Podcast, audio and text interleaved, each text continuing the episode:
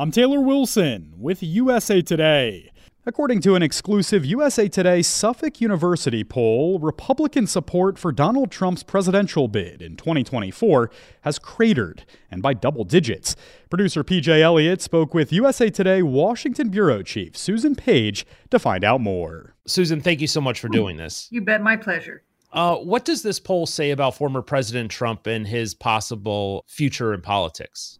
You know, one of the things we've seen about Donald Trump since he first came on the scene was the durability of his support, the way his supporters really stuck with him through all sorts of controversies. But what we found in this new poll is erosion of that. For the first time, we saw a significant number of Republicans and Republican leaning independents saying that they like Trumpism, but they're no longer so crazy about Trump, and they would prefer somebody else to be the party's nominee for president in 2024 do they have somebody in mind? They do have somebody in mind. We ask about Ron DeSantis, the governor of Florida who just won a second term.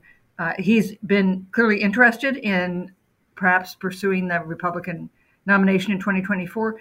We found that two thirds of Republican voters said they want him to run for president.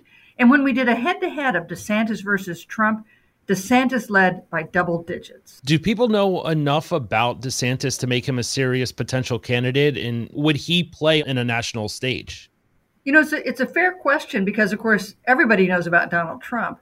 But there seemed to be a pretty high level of awareness about Ron DeSantis among Republicans. Uh, we found that uh, two thirds wanted him to run, about one in four did not want him to run. Only 12% said they didn't have an opinion.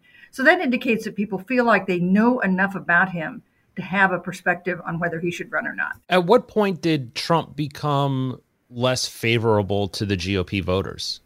So we've done polls recently in July, in October, and again here in December. We saw some erosion in his support from July to October, but really the big movement happened uh, with this December poll. And I think one reason these disappointing midterm elections for Republicans and Donald Trump got some of the blame for recruiting candidates in winnable races who were outsiders, who were controversial, and who ended up losing.